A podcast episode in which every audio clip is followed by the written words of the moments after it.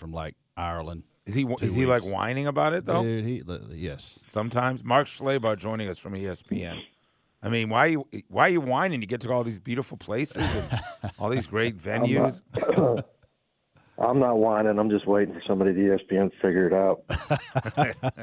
It's like, yeah, you're in Ireland and you're in Augusta and you're everywhere. Anyway, Mark Schlabach, good friend of the show, joining us on Sports Radio 92.9.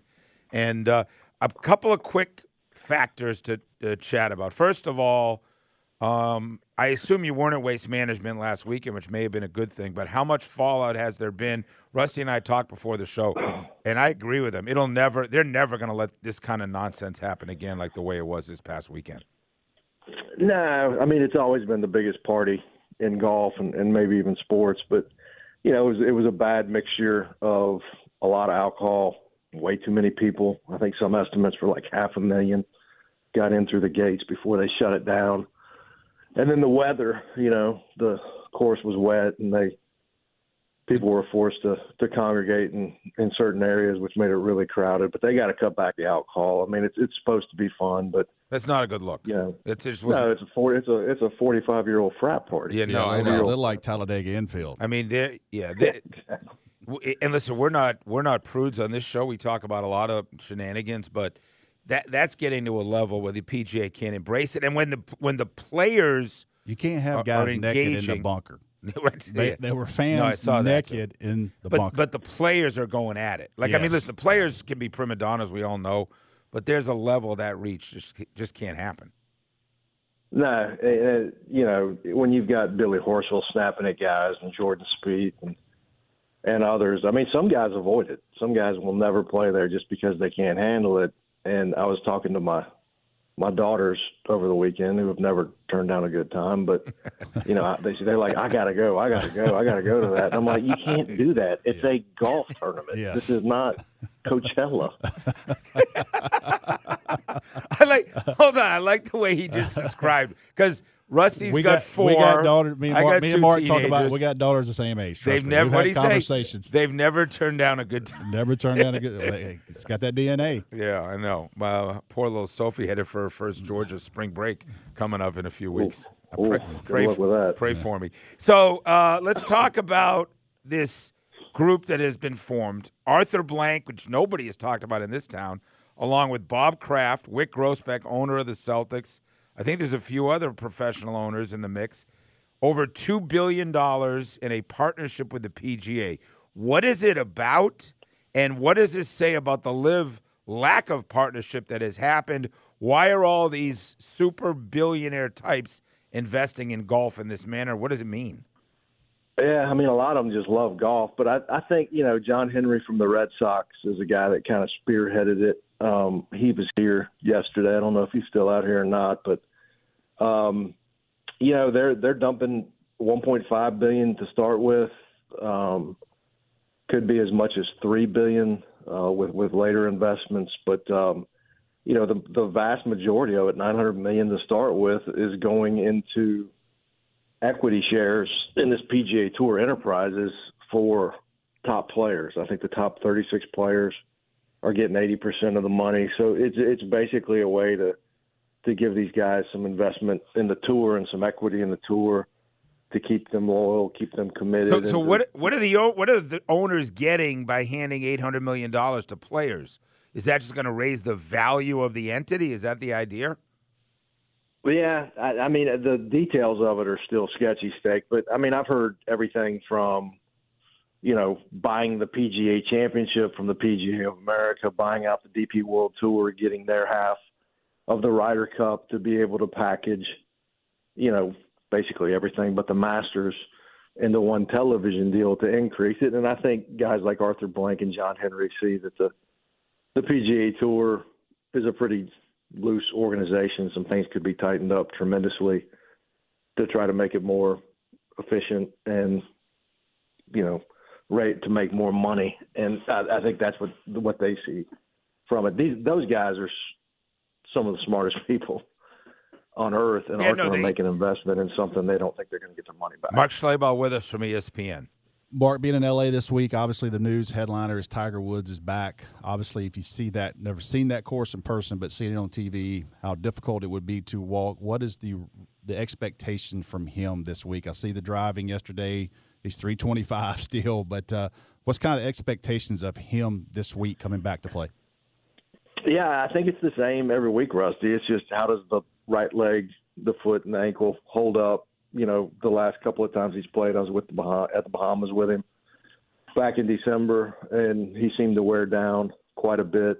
Um, you know, it's a tough walk. The the rough stick, the the stairs on number 18, going from the the 18th green to the to the clubhouse. Definitely. is a difficult walk. So you know how what's his stamina? Is it better than what it was in December? He was he was coming off I think eight months after the surgery in the Bahamas, so he's had a couple of more months to prepare. But look, he he wants to play once a month.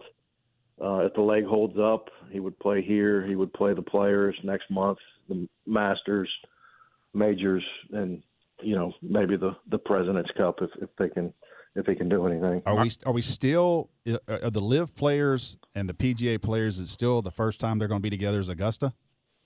Yeah. Yep. And I look, this deal, you know, part of the other the other half with the strategic sports group, the, the sports owners we talked about, you know, that does not end the PGA Tour's negotiations with Saudi Arabia's public investment fund to potentially get another three billion dollars, but that thing's going to get so much scrutiny from the U.S. Department of Justice that, you know, I, I think we're going to get the top guys in the world together four times a year, and that's it for the next two years at least. I, I'll just say this: um, it caused a you know a lot of reaction on social.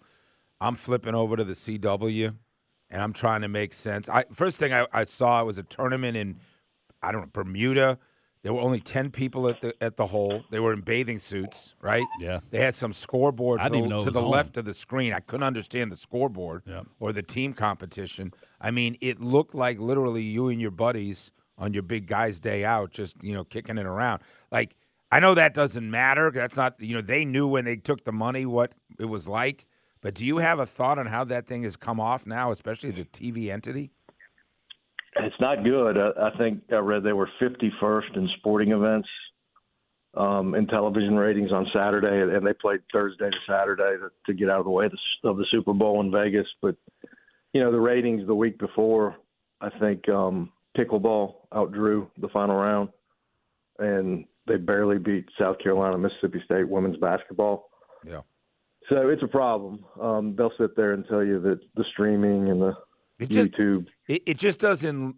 I mean, the names are impressive. Jon Rahm was in the middle of it, and I'm just like, this is like a vacation for these guys, and they just yeah, w- wait. yeah, but he's playing in like a pair of duckhead shorts. No, I like know. It, I mean, I don't even know. I don't even know what's on. I, I would He's love to watch he- those guys, but I don't. I don't even know where to find it.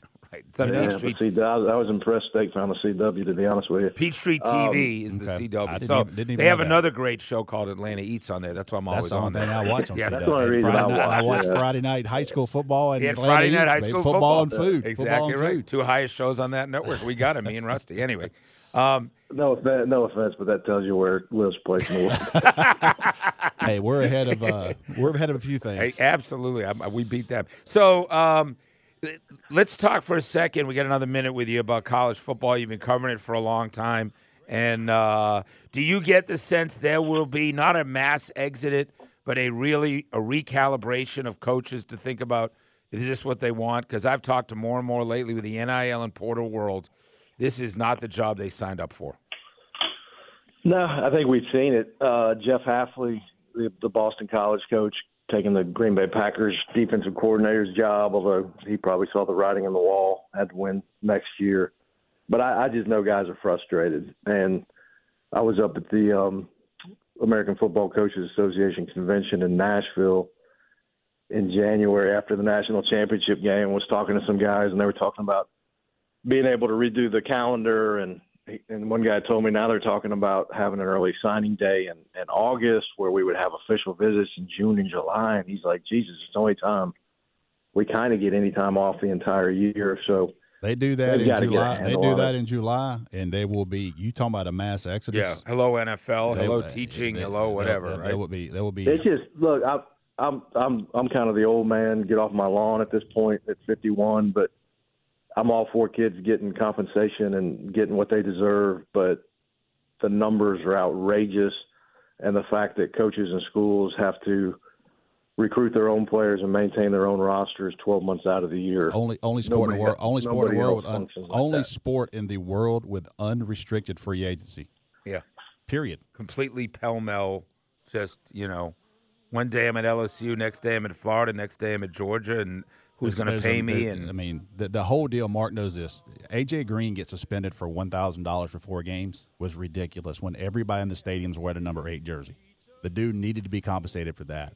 But what's going on now Yeah. with these deals? It's insane. hey, let's get you in studio sometime soon with Rusty as well, Mark, and have fun this weekend. Always good to talk to you. Guys, have a great week. Thank you. All Appreciate right, it, Mark. Mark Schlabach, ESPN. When we come back, uh, pretty interesting what's going on. Chicago, hell of a town, and Rusty's going to go visit there and pick up Justin Fields.